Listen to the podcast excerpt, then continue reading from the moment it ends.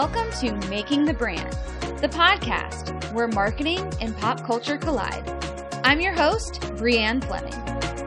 I can't wait to chat about brands, boy bands, and everything in between. Because brands who have a pulse on pop culture can create adoring fans of their own.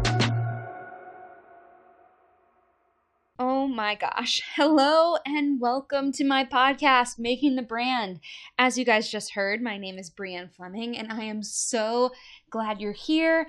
I've had a vision for this podcast for a while now, and I'm so excited that we finally get to make it happen. So, I wanted to take a moment to introduce myself, but also speak to what you can expect on this podcast. Now, if you watched MTV in the early 2000s, you might have picked up on the pop culture reference in the name of this podcast, which is a nod to the old TV show Making the Band.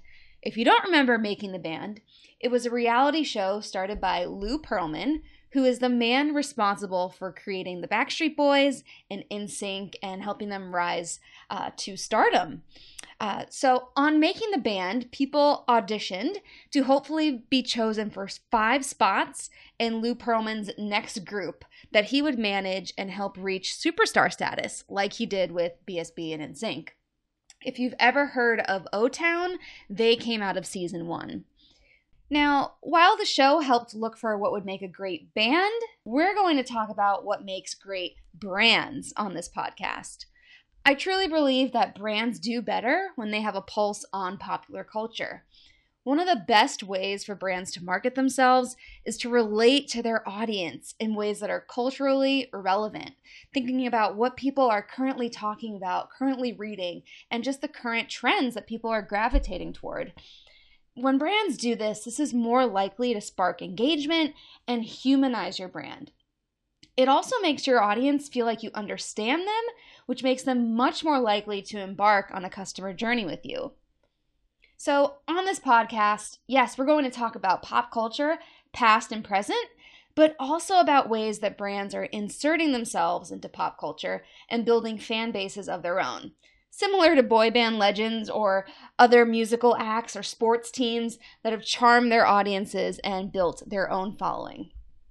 Now, me personally, I know a lot about brand loyalty from my experience building brands in both corporate and nonprofit settings, but I know most about this from my decades of experience as a boy band fangirl. I grew up worshiping the Backstreet Boys and was a true teeny bopper at heart. I guess you can say I still am, actually. I loved being a kid during the late 90s and was fascinated by the boom of pop music during this era and this time period. The Backstreet Boys, NSYNC, Britney, Destiny's Child, Christina Aguilera, everyone was in their prime. It was such an amazing time. Before social media, to keep up with these artists that I love, of course, I'd watch TRL and listen to the radio and, you know, consume media, but I also would stay up late reading all the teen magazines of that time, which are actually still around, most of them Teen Beat, Tiger Beat, Bop, 17, J14, all of those. But it wasn't only the full page spreads with the cute boys and teenage crushes that fascinated me about these magazines. I loved everything about them the colors, the layouts, the photography, the copywriting, the stories within them, and just the way that you know, the editors and writers crafted their messaging. I loved everything. And this led me to pursue a career in marketing and media. So I hope you'll join me and listen in so we can fangirl or fanboy together discussing pop culture and marketing trends. Not only will you stay up to date on celebrity news with this podcast or reminisce with some throwback nostalgia, which I'm always down for, but you'll take away some tangible advice on how to elevate your brand. So stay tuned for the next episode.